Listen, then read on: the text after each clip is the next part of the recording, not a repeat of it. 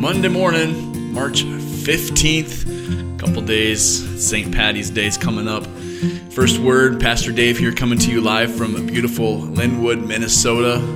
Almost all our snow is gone. If you're like me, you're hoping it stays gone. I know many people are getting slammed with a lot of snow today, to this morning. So hoping we avoid it. I almost ran my snowblower out of gas. Decided it probably was a little bit too bold of a decision. So I'm ready for some snow in March. I know it snows a lot in March, but personally, mostly ready just to turn the page. First word, we're gathering to uh, seek God together. We're going through the book of Mark, seeking to understand it, read it together, talk about it a little bit. Today, the theme word is exasperated. That's a fun word. We see Jesus being exasperated today. I don't know what's exasperating you. Uh, I, I own a dog, so that's kind of my exasperation right now. She's getting older, much more opinionated, likes to be outside for approximately uh, five minutes, then inside for approximately three minutes and 30 seconds, and then back outside for five minutes. So, among other things, she continues to shed like a crazy, like a crazy dog. So, those points of exasperation. I'm a parent of four children. They're older now, but when they were younger, exasperation was a common word. Youth pastor, dealing with junior hires, exasperated. I've been exasperated in my life. I'm sure you have as well. Let's read about a moment when Jesus was exasperated. Here we go. Mark 9 14 to 29.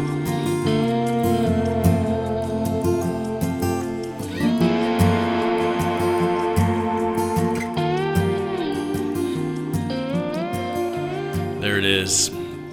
When they came to the other disciples, they saw a large crowd around them and the teachers of the law arguing with them.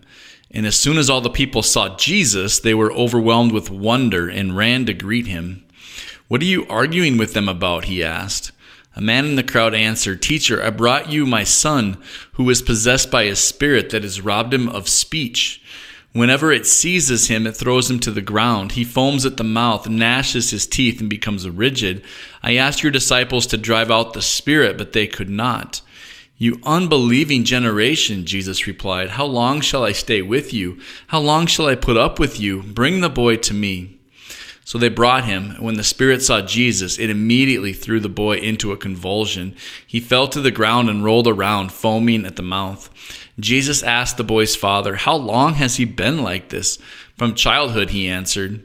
It has often thrown him into fire or water to kill him. But if you can do anything, take pity on us and help us. If you can, said Jesus, everything is possible for one who believes. Immediately the boy's father exclaimed, I do believe. Help my help me overcome my unbelief. When Jesus saw that a crowd was running to the scene, he rebuked the impure spirit. You deaf and mute spirit, he said, I command you, come out of him and never enter him again. The spirit shrieked, convulsed him violently, and came out. The boy looked so much like a corpse that many said, He's dead. But Jesus took him by the hand and lifted him to his feet, and he stood up. After Jesus had gone indoors, his disciples asked him privately, Why couldn't we drive it out? He replied, This kind can come out only by prayer. The word of the Lord. All right. So, Mark 9. The disciples, when they saw Jesus or the people, they were astonished. There was wonder. And we forget, well, maybe we haven't forgotten, but last week we were on the transfiguration and Jesus had come down from the mountain. And we talked about how it reminds us of Moses on the mountain. And and whenever Moses came down from the mountain, his face was radiant, it glowed. Remember that when Jesus was on the mountain, his clothes was were whiter than a human could bleach it, I believe Mark said. And so so it seems like that's what the wonder was as they encountered Jesus. And then they they were arguing and they were trying to figure out how to help this boy who would convulse and get thrown on the ground, and they assumed it was some kind of a spirit that was in him. It's, and, and it seemed like it seems like he's suffering from something like epilepsy, which we would probably diagnose him with today. And and it's a sign of this brokenness of our earth that that he would have of these seizures, and the disciples were trying to bring him freedom from these seizures. But they failed. They continued to fail and they were trying to figure out why they failed. And at the end of the story, it seems like they had a lack of faith and a neglect of prayer. And Jesus was, uh, was exasperated in verse, uh, verse 19 in Mark chapter 9. I'm going to try to pull it up here, verse, verse 19. Here we see it. You unbelieving generation, how long shall I stay with you? How long shall I put up with you? Bring the boy to me. The exasperated Jesus. Was he frustrated with the disciples? He seems to include a bigger group here, you unbelieving generation. It seems to be maybe more of a, a sweeping condemnation of a whole nation's failure to recognize Jesus. This is Mark's whole deal. Like, who is Jesus? And and there seems to be this uh, this continual miss of who Jesus is. The disciples are starting to figure it out, but now all this suffering talk is throwing them for a loop, and, and the people seem to be struggling. And maybe this is why they weren't able to cast out a spirit. It reminds us of Mark 6, we had read some time ago. I'll read it again. Jesus left there and went to his hometown accompanied by his disciples. When the Sabbath came, he began to teach in the synagogue, and many who heard him were amazed. Where did this man get these things? They asked. What's this wisdom that has been given him? What are these remarkable miracles he is performing? They're kind of asking, Who is this guy? Then they answer their own question Isn't this the carpenter? Isn't this Mary's son and the brother of James, Joseph, Judas, and Simon? Aren't his sisters here with us? And they took offense at him. And Jesus said to them, A prophet is not without honor except in his own town, among his relatives, and in his own home. He could not do any miracles there except lay his hands on a few sick people and hear them and heal them. He was amazed at their lack of faith. So we wonder if it's a similar situation here. This this lack of faith and belief, this doubt about who Jesus is. Then the man finally gets in front of Jesus. He's desperately trying to help his son.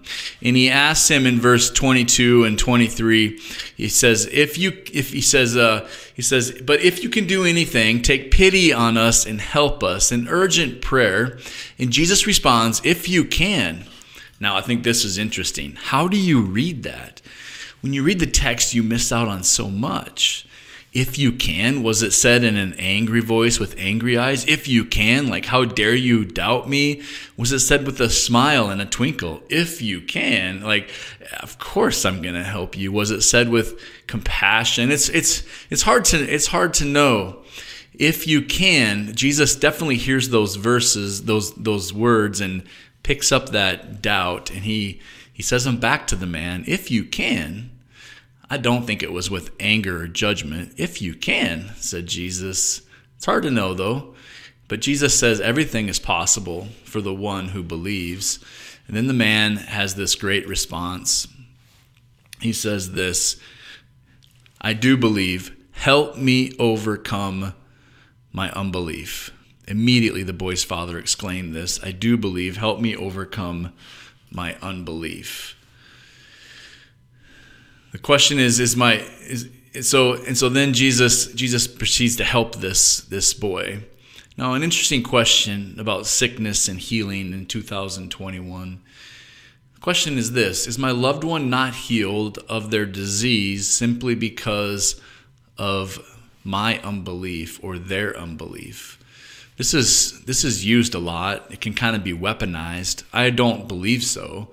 I really think you shouldn't tell someone, you should not say to someone eh, who is very sick, if you have more faith, you will be healed. I don't think that's good theology, and I think that can be harmful. Jesus' miracles when he walked this earth had a very specific purpose. They were to show everyone who he is, that he is the Messiah, the Son of the living God, Mark 1 1. And he was to show everyone what happens when God shows up. Your kingdom come on earth as it is in heaven. That when God shows up, everything is made right. And and so Jesus was about healing people, and it's it's a something it's complicated. There's a lot. I do believe that God still heals people, um, and that even in this instance, the lack of faith might have been even that the disciples didn't even pray at all, and that they had just thought in their own being hey, I've got this power. Now it's about me and my power. Watch me do my thing. And it was just about them. And so it's uh, it, it's complicated, but we have to be careful that uh, that we don't think everybody should be healed, and it only comes down to uh, if you have enough faith um, that you're going to be healed. Jesus had a mission that he was about to show, and he showed it again here by healing this boy, and everyone thought he was dead. And then Jesus took his hand and lifted him up. And again, it's this picture of resurrection and life and new beginnings. This boy suddenly had freedom. He gave this father and this son an amazing gift. And the disciples were baffled. And in verse 29, when they got Jesus alone, they asked him, Why couldn't we do this? And, and again, we get to this idea of this lack of faith and neglect of prayer. And, and, and we don't know the disciples' hearts or their actions, how much pride they had, how much was it, I'm going to show you all the power that I have because I'm pretty cool. Um, and, and that could have easily been the case we might think of it as the disciples that were praying and having faith and still couldn't do it and they had to have more. Uh, that might not be the case. There's a lot of mystery here, and we have to be okay with that. We don't get to see the whole story, um, but we do see that Jesus came and he made everything right. That's one thing that we hold on to the hope and certainty of the resurrection in this Lenten Easter season. I want to close with this certain prayers God will always answer this one, this man prayed, Lord, I believe, help my unbelief. Lord, I believe. Is that where you're at? Lord, I believe. And then, Lord, help me where I doubt. Help my unbelief. A good prayer to go with today. Friends, the Lord bless you and keep you. The Lord make his face to shine upon you and be gracious to you. The Lord turn his face toward you and give you peace. First word artwork is by Emily Lemon sound production by Chris Stoltzman, and we'll leave you with some original music by my friend Lonnie Leo. Have a great Monday.